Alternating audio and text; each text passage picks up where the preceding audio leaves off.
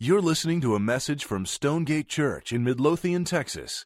For more information about Stonegate and additional audio resources, visit stonegate church.com. Okay, we are going to be in Mark 15, so it's going to serve you to have a Bible out, open on your lap, ready to go. Mark 15. Um, and as you're turning there, you might also just kind of put a thumb in Genesis chapter 2. We're going to be there first. So, Mark 15. So, if you're new with us, we are in the kind of the closing couple of weeks of a long set of sermons through the Gospel of Mark. We have spent like the last year and a half um, in Mark. And so, we are coming to a close next week. And so, um, with that in mind, we're to the last parts of this narrative in Mark 15.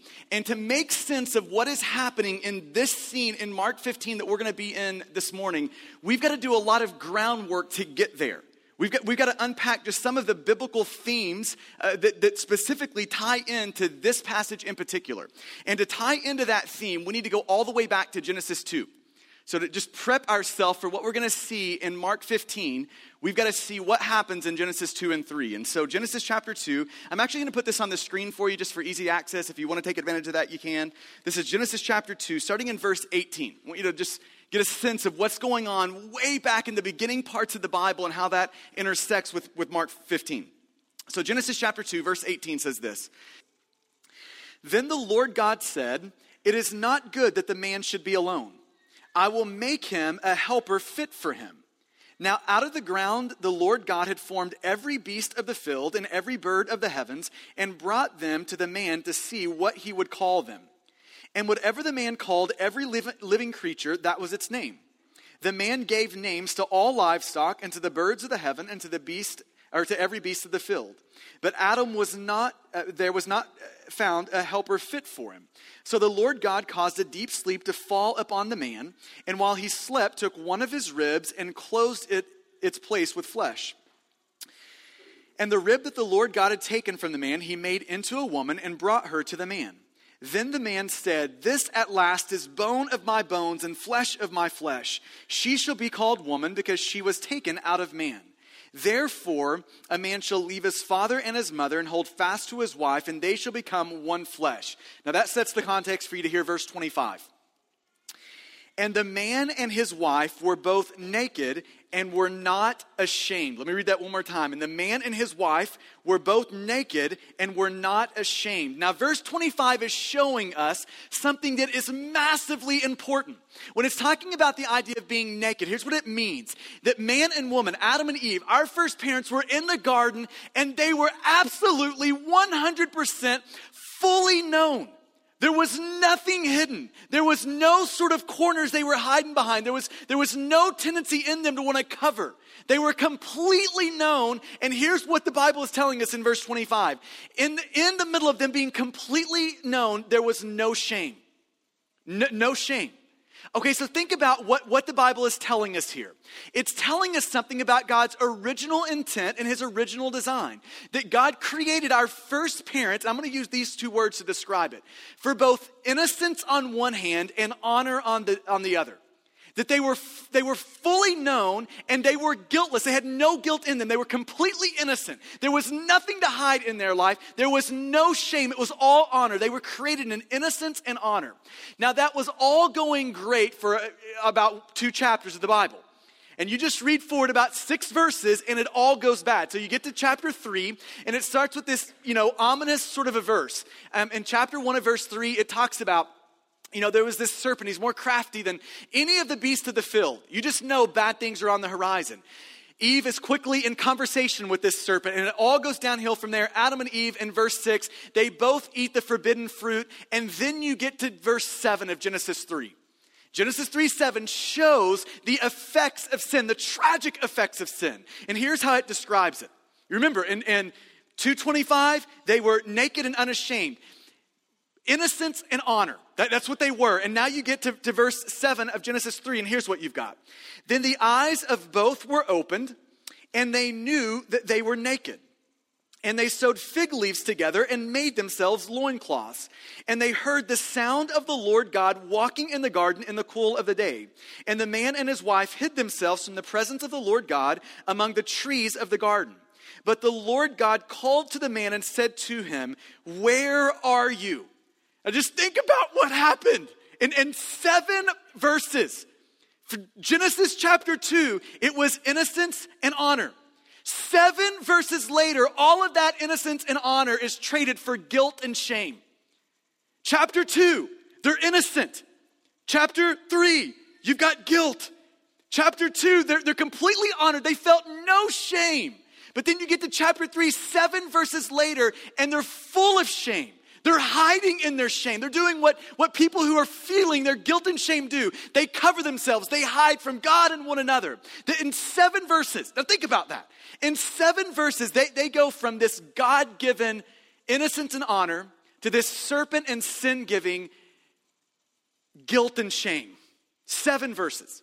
Now, let me just kind of work through some of the nuances of guilt and shame. Let me kind of do this uh, around three kind of topics. Let me just first kind of define what guilt and shame are. Guilt and shame defined. Let me give you kind of a working definition of guilt. Guilt uh, is a lot easier to deal with, it's a little easier to understand. Guilt is the objective reality that I have committed an offense or a crime. So, so guilt happens in the courtroom. It happens when you go into the courtroom and you realize there is a perfect standard and I have not measured up to that standard. It's when God says, Don't eat from this tree. Adam and Eve eat from that tree. And now God brings them into his court and they realize we have sinned against God. We have committed a crime against God. We have rebelled against God. And God has pointed that out. That's guilt. A little easy to get your hands around. It's in the courtroom. You have, you, you've done something wrong. You're legally held liable for that now. You are guilty. That, that's guilt. Shame, on the other hand, is much more wiggly. It's a lot harder to kind of get your hands on. So, so where guilt is the objective kind of reality that, that I have done wrong, I've failed to meet a standard. Shame, on the other hand, is the subjective experience. See, one's objective, guilt, the other is subjective. Shame is the subjective experience of feeling humiliation or distress because of what I have done. So, so guilt is this objective I have done wrong. Shame is the feelings that get associated with that. It's the humiliation and the, the distress caused by it. So where guilt happens in the courtroom, the gavel slams down, you're guilty. You, you violated the objective standard. Where, where guilt happens in the courtroom, shame happens in the community. Shame is when your guilt goes public before the eyes of other people. That's shame. It's those feelings of humiliation and embarrassment and defilement and uncleanness and dirtiness. All of those things are shame. So while while guilt and shame are close companions, it's important for you to see there is a distinction between them. One is objective, the other is subjective. There's, so, so there's important differences. And now it's interesting to think that when the Bible is addressing both guilt and shame, that the Bible talks about shame and, and all of its synonyms. So think of nakedness, think of dishonor, disgrace, uncleanness, defilement. All of those would be synonyms for shame. It talks about shame 10 times more than guilt.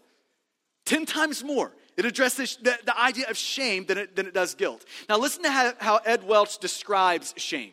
He says it this way in his book, Shame Interrupted. And if, by the way, if this sermon resonates with you today, you should probably grab that book. I think it would do a really robust way of helping you if you're really struggling through this right now in particular. So, in his book, Shame Interrupted, he describes it like this. This should be on the screen for you. He says, Shame is the deep sense that you are unacceptable because of something you did, something done to you, or something associated with you. Could be in any one of those avenues. Something you did, something done to you, or something associated with you. He goes on to say, You feel exposed and humiliated. Or to strengthen the language, you are disgraced because you acted less than human, something you did. You were treated as less than human, something done to you. Or you were associated with something less than human. And then this last phrase is the key. And there are witnesses. Other people have seen that. Other people know that that you have done something less than human, been treated as less than human, or associated with something less than human. And all of that happens under the communal gaze of other people. This is, this is shame. Now, let me give you some, some of the language that goes around shame. When, when we're feeling things of shame and we're feeling the things, you know, around shame, here would be some of the language of the soul of shame. So, shame has this sort of a language inside of us. We feel inferior, alienated, embarrassed, ridiculed, weak, powerless. We feel like a failure. We feel like we're different from everyone else. We feel insulted, rejected, inadequate. You ever have thoughts of that? Humiliated, ignored. You feel like you're a loser. All of those thoughts would come around shame. That's the language of shame. Now, but let me, let me try to make this distinction. Here, let me try to show you what the difference is between being embarrassed and being, you know, the feeling of shame and, and really living in shame. Imagine that moment where somebody asks you to say, Hey, what's the most embarrassing thing that's ever happened to you? I'll promise you in that moment, here's what you're gonna do. You're gonna pick a story that you were embarrassed in and had the feelings of embarrassment, not the feelings of shame. See, here's the difference between embarrassment and shame. Embarrassment has a way of wearing off with time, so that a year later, when you tell the story, you can laugh with everyone else about it. That's embarrassment. But listen to this shame, you can never laugh at. You can never laugh at shame. So, shame is like an intensified form of all of the language you just heard. Maybe you could think of shame in these sort of words. This, this would, I think, give the real raw language of the, of the soul. Rather than embarrassment, it would use words like this. Unclean. See, this is the intensity that shame has to it. Dishonored, filthy, shunned, disgusting, defiled, an outcast, unlovable, discarded, repulsive disgraced, worthless. So, not just inadequate, but you feel worthless, loathed, scorned, and vile. That's the raw language of shame in the human heart. That's what it sounds like when it comes out. That's what it feels like deep in your bones. See, shame combines these three experiences it combines the, the feeling of nakedness, of I'm exposed and the whole world is seeing this. That sort of vulnerability, it combines that with the feeling of being rejected and an outcast, like you don't belong, with the feeling of being dirty and contaminated. And that dirt goes so deep in your soul that it's not like you can get in the shower and just rub it off. It goes way deeper than that. This is the feelings of shame. Now, let me kind of work at it from this angle. Let me talk about the, the interplay between guilt and shame, how these two things work together. See, at its best, here's how guilt and shame should work. This is the healthiest way for them to interact. Guilt and shame should work together. So just play this out. So, guilt and shame should work like this you sin, in other words, you've done something wrong, therefore, you feel guilt for that. Like you know that you have not met the objective standard. You know you've fallen short of that objective standard. Therefore, you feel shame. Now, that's the healthy way for it to work. That's when they're working together. You do something wrong, therefore, you feel shame for what you did wrong. But it's, listen, this is the point it's an actual wrong, it's like an actual sin. That's the idea of it working together. You actually do a sin, and then you feel shame for that sin. That's how they should work together. It's, it's leading us back to God knowing. It's, it's how God looks at us and says, There's better for you, there's more for you. I've got more for you than this sin. See, when guilt and shame are working together, it should function like a check engine soon light on your car. You know that dreaded sign on your car? That light you never want to see, right?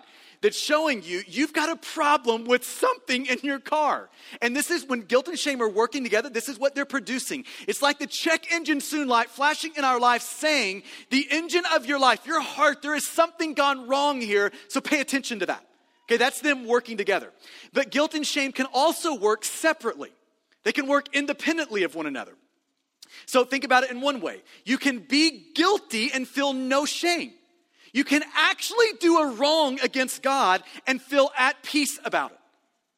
No, no shame associated with it. Now, here's the other side of it. You can feel shame when you have not committed a wrong against God. This happens all the time for people. You're, you're not actually sinning, you're not actually guilty before God, but you feel a deep sense of shame. If you talk to any victim of sexual abuse, you can just mark it up. This will be one of the deep things that they're struggling with is the shame of that moment. Now, isn't that ironic? Because they did not sin. It wasn't their sin that caused the abuse. They were sinned against, and yet they had this deep feeling of shame. This is what happens in 2 um, Samuel chapter 13 when Amnon um, violated his sister Tamar. She, she, she looked at him and said, Where am I going to take my shame? She did not sin in that episode. She did nothing wrong. He was the one that sinned against her, but yet she felt such a deep sense of defilement and dirtiness in the midst of that. And that, that defilement and dirtiness was so deep in her soul that it wasn't like a bath was going to fix it for her. See, she'd done nothing wrong, but she felt that. And people, and I think this is what happens to a lot of us in the room. We have all sorts of things that we associate with shame, although there is no guilt involved in our life. Some people feel shame because they make too much money, some people because they make too little money. Some people feel shame because of their parents, who they were, what they did. Some people feel shame because of their kids, what they are doing, who, who they are right now. Some people feel it because of their spouse, who they are, what they're doing right now although we have not done anything wrong, that, that shame associates with us. See, this is when they're working, you know, independently of, of one another. I told Laura this story last night. This is just another one of those illustrations of it. I told her the story about missing a field goal. This is like rival. We're playing our crosstown rival. I'm a sophomore on our football team. I was doing a little bit of kicking back in the day. It was short lived, didn't last long.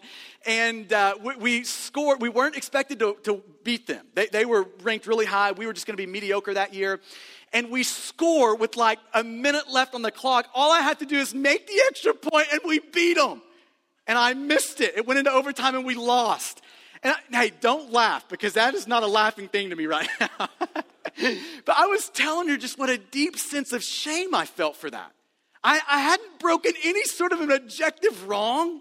But I just felt such a deep sense of embarrassment and exposure that like, I'm telling you the story right now, and I don't like talking about that story. It still feels that way. Although there wasn't any sort of a guilt, you know, in that moment, I still had this deep sense of shame. This is them working independently of one another. But they can also work against one another. There are times that you can be guilty, yet feel proud about it and honored in your guilt in your disobedience to God, you can actually feel like, you know, I'm the person that's, that's beaten my chest and have accomplished something. You can actually do that. And at other times, you can feel shame for doing the right thing. This is them working against one another, grading against one another. This is why the Bible so often encourages us not to be ashamed of the gospel because Paul knows, the, the biblical authors know, that there's going to be many times in a Christian's life where you're doing the right thing. You're actually being obedient to God and walking with God and following God, yet you're gonna have shame associated with it because it's not measuring up to the standard of the crowd around you. So he's encouraging us don't be ashamed of the gospel. So, this is all the interplay of how guilt and shame had this way of working together. And let me just tie this last thing together here. Last thing I want you to, to know about guilt and shame is that it is a universal experience. Guilt and shame are universal. If you're a human being in this fallen world, then you know what it feels like to be under guilt and shame. You can open up in any place of the Bible. You just open up at random, and here's what you can know. In that moment of you opening up at random in the Bible, the Bible is speaking to and for people who are living in shame. It is a universal human experience. I love how Ed Welch in his book, uh, Shame Interrupted, he says it this way. This isn't going to be on the screen, just listen to this. He, he teaches this counseling class, you know, year in and year out. And he has this moment where he's going to ask them the question Do you feel shame? And, and just listen to how this kind of played out. He said, I asked a group of 100 students if they experienced shame. He said, Not too many people want to acknowledge shame in their life. So I didn't expect many to raise their hands. Maybe a few auction like, you know, finger twitches or head nods. He went on to say to the class, We're going to talk about shame today. Have you ever experienced shame? That was the question to the class. And he went on to say, I hoped at least one person would come to my rescue. Then, as if to guarantee that no one would raise his or her hand, I added this Who has experienced debilitating shame? He goes on. Immediately, the entire class raised their hands in unison. Now, what's that showing us? It's showing us that we all, this is part of the human experience. Just like our first parents, Adam and Eve, they sinned, therefore they felt guilt and shame. Just like them, because of our sin, and we're living in a fallen world where we're going to be sinned against, we are all going to experience shame. Feelings of nakedness and humiliation and exposure and rejection and dirtiness and defilement.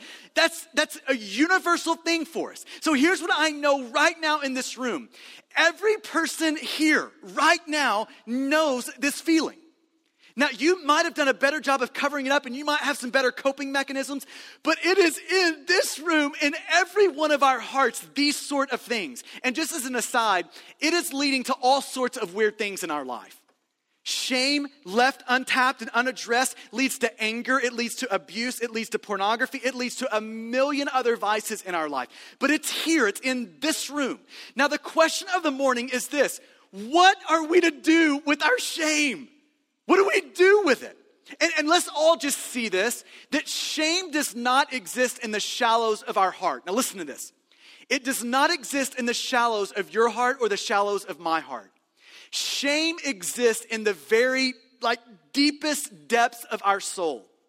So listen, superficial remedies for shame will never work. If you just like flip on and you get the pop psychology answer to shame, here's what it's going to be. You need to start telling yourself how good you are. That is a superficial, shallow remedy that will never address the problem of shame. See, if, if we want a remedy for shame, we've got to have something with enough size, with enough you know, mass to it that can dive all the way down into the depths. I'm talking the deepest places of our soul to address it. Superficial things will not work. So, welcome to Mark 15. Mark 15. So I've, I've said this several times as we have addressed really the last week of Jesus' life, and in particular the last few days and hours of Jesus' life, that all of these scenes through Mark 13, 14, and 15, all of these scenes make up the raw material that makes up the good news of Jesus. What we're seeing the raw materials that makes the good news of Jesus good news. So if you think about the gospel of Jesus Christ as this massive beam of light shining into this room, these chapters right in through here, these scenes in the last few days of Jesus' life, that they kind of form this diamond that, that gets inserted right into the beam. And when the, the light hits that diamond, these, these chapters, it gets diverted. That big, massive beam gets diverted into all of these smaller beams for us to take a look at this beam in particular, this moment, this scene in particular, and how this part of the good news of Jesus applies to our life. And this chapter is, or this particular text is just like that. That, this chapter is breaking apart the good news of Jesus and it's giving us one particular theme of the good news, one particular way that this good news applies to your life and to my life. So I'm going to read this passage for you and I want you to ask the question what is Mark showing us here? What is the main idea that Mark is, is uncovering and, and trying to raise to the surface for us? So here it is, starting in verse 16. Mark 15, verse 16 says this. And the soldiers led him away inside the palace, that is the governor's headquarters. And they called together the whole battalion, not one, not two of them, but the whole battalion. And they clothed him in a purple cloak, and twisting together a crown of thorns, they put it on him. And they began to salute him, saying, Hail, King of the Jews! And they were striking his head with a reed and spitting on him and kneeling down in homage to him. And when they had mocked him, they stripped him of the purple cloak and put his own clothes on him, and they led him away to crucify him. Verse 21. And they compelled a passerby, Simon of Cyrene, who was coming in from the country, the father of Alexander and Rufus, to carry his cross. And they brought him to the place called Golgotha, which means the place of a skull. And they offered him wine mixed with myrrh, but he did not take it. Verse 24. And they crucified him, having divided his garments among them, casting lots for them to decide what each should take. And it was the third hour when they crucified him. And the inscription of the charge against him read, The King of the Jews. And with him, they crucified two robbers, one on his right and one on his left. And those who passed by derided him, wagging their heads and saying, Aha, you who would destroy the temple and rebuild it in three days, save yourself and come down from the cross. Verse 31 So also the chief priests and the scribes mocked him to one another, saying, He saved others, but he cannot save himself. Let the Christ, the King of Israel, come down now from the cross that we may see and believe. And those who were crucified with him also reviled him. You know, The Passion of the Christ came out several years ago. Mel Gibson, you know, created it. And it's this whole, you know, movie that brings into sharp focus the physical agony of the cross. And it is serious agony, isn't it? If you've watched that movie, you've probably got scenes burned into your brain on the horrors and the dark hues that are associated with, with the physical pain of the crucifixion. But isn't it interesting in this passage how little space Mark gives to the physical pain and agony of the cross? I mean, that's just an interesting thing to observe, isn't it? I mean, look at verse 15, right above the passage we just read. There, there's four words at the end of verse 15 that go like this and having scourged Jesus.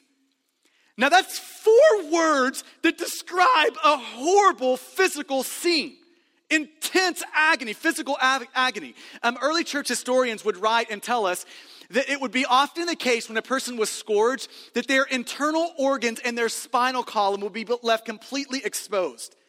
That's the physical horrors of being scourged. And isn't it amazing that when Mark talks about it, he just gives it four words? Just four words. And they took him out and they scourged him. That's about it. And then look at verse 24. Another four words.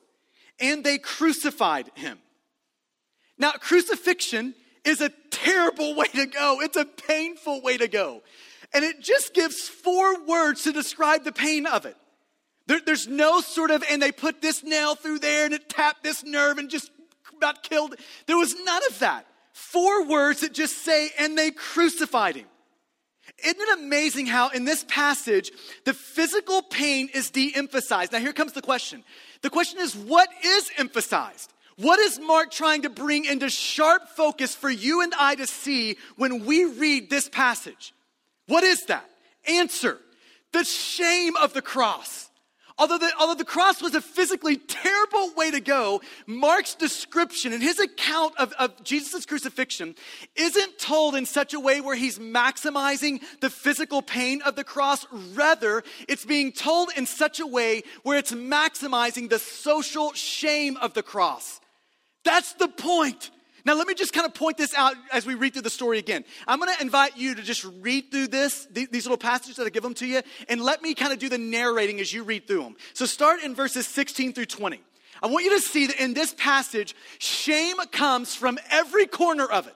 There's no person in the passage that is not heaping shame upon Jesus. So watch how it plays out. Verses 16 through 20. This is the Roman soldiers.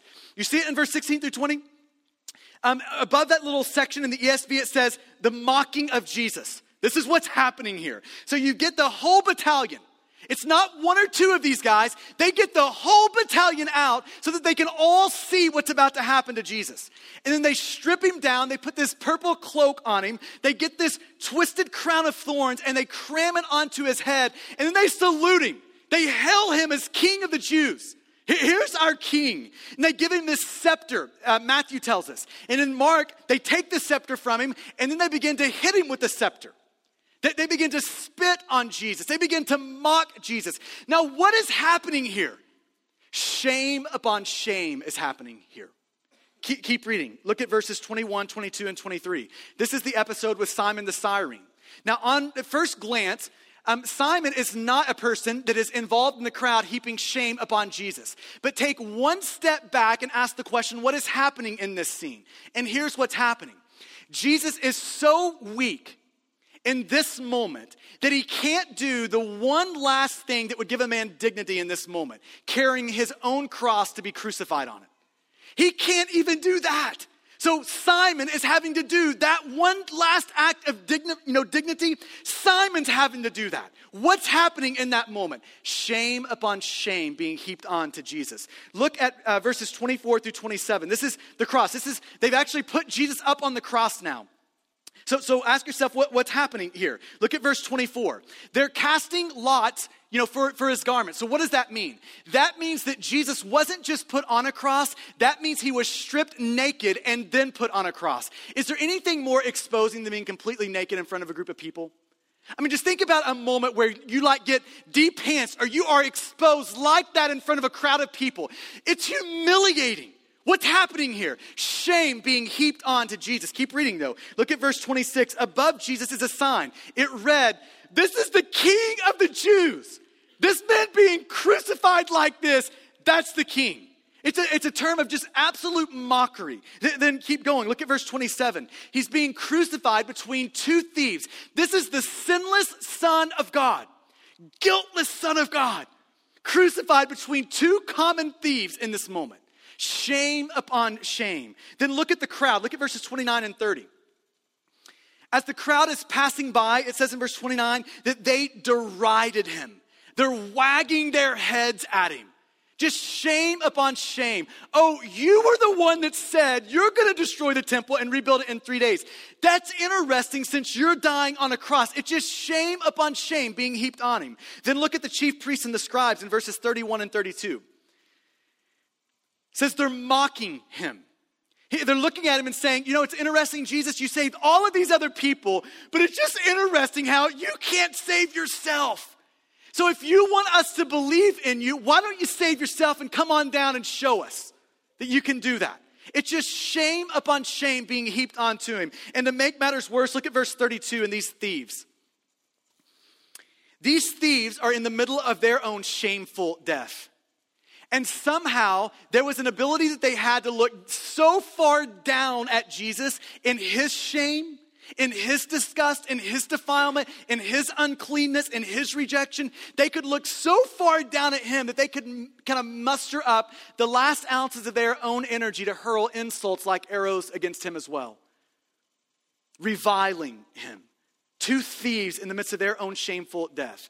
Now, here comes the question What is Mark showing us?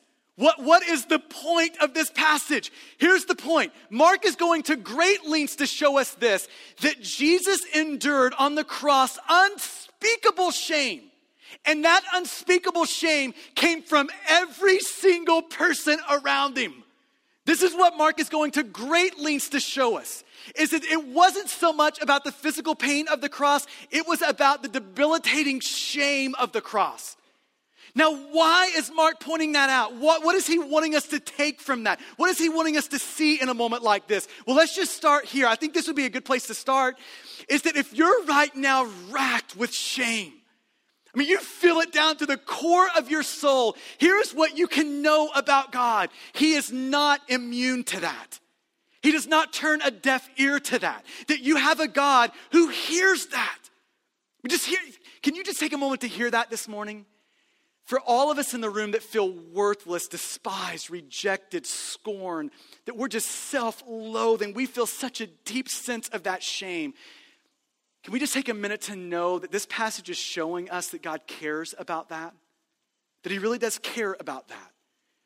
But secondly, and maybe more importantly, we can see this in this passage that Mark is showing us not a superficial solution to our shame, but for the deep remedy, the thing in the universe that has the mass and the size that can dive all the way into the deepest places of our soul and solve our problem of shame. Here's what Mark is saying that Jesus endured unspeakable shame from everyone in this passage so that you don't have to endure unspeakable shame.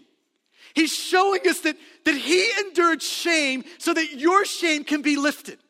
He, he, he endured the disgust of the cross so that your distress and your contamination and your self loathing can be lifted from you. That's what he's showing us. Now, what, what Mark puts in story form here, Paul puts in real plain language in Colossians chapter 2. This is going to be on the screen for you. Colossians chapter 2, verses 13, 14, and 15. And listen to what Paul says here. He says, And you who were dead in your trespasses and the uncircumcision of your flesh.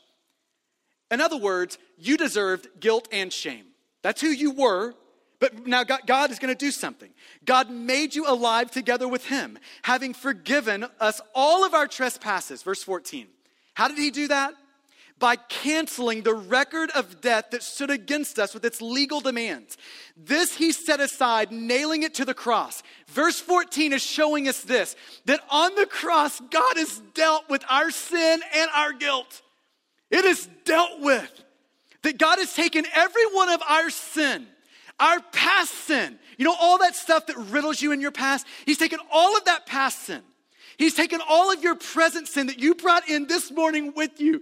He's taken all of that and all of your future sin that you haven't even thought about committing yet. He's taken all of your past, present, future sin. He's nailed all of that to the cross and he has given you God, you know, his perfect standard of righteousness met for you in Jesus. He's given you all of that. He's showing us that, that, that our sin and our guilt have been fully and finally paid. And that's great news, isn't it? That ought to cause a little bit of rejoicing somewhere deep in our soul. But listen, as good as that is, it's not all the good news of the gospel. Look at verse 15. He doesn't just deal with our, our um, sin and guilt, it's, it's even better than that. Look at verse 15. He disarmed the rulers and authorities and he put them to open shame by triumphing over them in him. So on the cross, it's not just God dealing with our sin and our guilt, it's God dealing with our shame. The shame of our sin, the, shame that Satan hurls at us and, and, and puts on us. He deals with all of that. Now, how does he deal with all of that shame? He deals with all of that shame by shaming Jesus for us. In a very real sense, Mark is showing us that Jesus both shared our shame and bore our shame. And in Jesus sharing and bearing our shame, that is the only hope for our shame to be lifted. This is what he's showing. That in a very real sense, the cross of Christ has put a death to your sin. It, it's, it's created a grave and it's taken all of your sin and it has poured it into that grave. But here's the good news the cross of Christ didn't just put your sin in that grave, it also put the shame of your sin in that grave. The disgust and the defilement of sin in that grave. It put all of that in there too. Now, let me just kind of land the plane with a couple of things here. I, I, I think it's interesting to just to get a sense of kind of the inner workings of how shame kind of works itself out in our life. And one thing that, that I've become aware of, and just trying to be a, a gospel minister to people, is that I think for most people, we have a much better view of how the good news of Jesus deals with, with guilt, the guilt of our sin, than we do the shame of our sin. I think for most of us, especially if you've been around here for a while, you probably have developed even a vocabulary to talk about how the good news of Jesus deals with our guilt.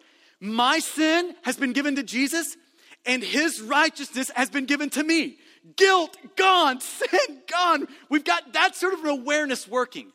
But I don't think most Christians know how the good news of Jesus also applies to our shame.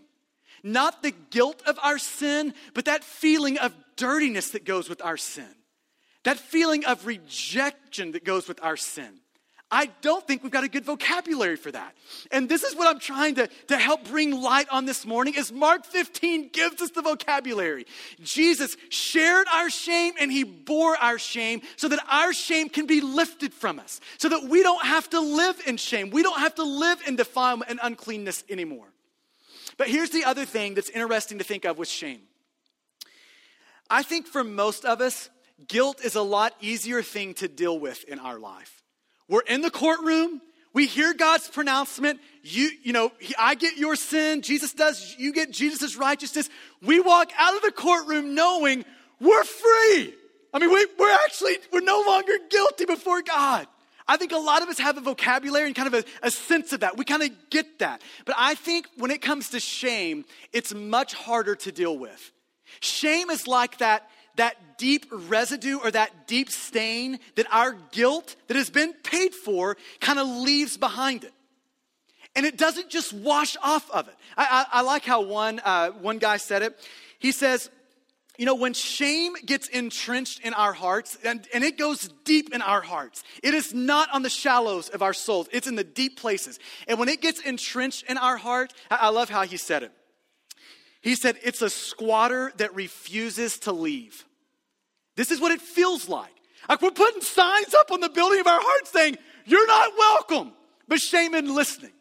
I mean, we're, we're calling the lawyers, but shame isn't listening. We're doing everything we can to get shame out of there, but shame just won't get out of there. It's like the squatter that refuses to leave. And so there is so much we could say about ways it can help in that and how the good news applies to it. But I think this is the most fundamental thing we can say about how do you get the squatter of shame out of your heart? How do you get it out? How do you throw a stick of dynamite in to drive it out? How do you do that? And I think this is the, the biggest answer we can say to it. In light, and this all is in light of the good news of Jesus, what Jesus has secured for us. In light of that, I think this is, this is the way out of shame. The way out of shame, the most fundamental thing we can say is that we have to be fully known. And in the middle of being fully known, we have to be convinced that we are still fully loved and delighted in by God. That's the way out of shame. To be fully known, and at the same time, to know that you're still fully delighted in, fully loved by God. See, shame has this uh, weird way of working where it's always a, an issue of the shadows. Shame lives in the shadows. It doesn't want to be brought out to light. It doesn't want to be brought out into the open. It wants to stay in the dark in our life. I, it, this is the, the quickest way you can find where shame is in you. Ask yourself the question What do I not want anyone to know about me? That, that is not, that's gonna take you really close to where shame lies. What have I sworn that for the rest of my life I'm not telling anyone about? That will take you right down to your, right down to the depths of your soul and where shame lives. And so the question is, how do you deal with that? The only way you can deal with that is by bringing that out into the light, being convinced that even when it's out in the light and you're fully known, that God still fully loves you and delights in you. So I just want to end by encouraging you toward that. And I want to do that by just helping you consider the parable of the prodigal son. Do you remember the story in Luke 15? In Luke 15, there is a young son, and he looks up to the father. And in a moment of shameful disgrace, he looks at him and says, I want your money, I don't want you. So it's a way of saying, if I'm choosing between your money right now or your death, I'm gonna go ahead and let's just say you're dead. Let me just have your money. I would rather you be dead if that's what it comes down to. So it's a shameful thing. It's shameful in any culture, especially in that first century culture. And so he, the father gives him the inheritance. And he runs off into the far country and he squanders all of that wealth in loose living. And as soon as he runs through his money, he also runs through his friends. He's trying to find employment to kind of sustain himself. And he fi- wakes up being employed in the middle of a pigsty. He's feeding pigs for this person, which would be the height of defilement for a Jewish man. So he's in this pigsty and he wakes up one morning and here's what he's actually contemplating. He's actually contemplating stealing food from the pigs because he's so hungry. And in this moment of shame and disgust and disgrace, the Bible says that he comes to his senses. And that was the turning point for him. He decides, I am going to start the long journey home. And I just wonder how many of us in this room right now need to start that journey home. We're in the far country, and we need to come to our senses and start the journey home. So, so he wakes up in the pigsty smelling all, you know, like pigs do, and he starts the long march home, and he is full of shame. Eyes are cast low, head is hung low, and on the way home, he starts practicing his repentance speech. And here's how his repentance speech goes. He goes something like this. He, he's thinking about what am I going to tell my father who I've disgraced? I brought shame on our family. What am I going to tell him when I get back? Here, here's what I'm going to tell him head down low, eyes looking at the ground, no eye contact. I'm going to say this Father, I've sinned against heaven and I've sinned against you. I am no longer worthy to be called your son. I know that I've disgraced you. I've shamed you. I've shamed myself. I'm no longer worthy to be called your son, so just treat me as one of your hired servants. So he starts this long march home.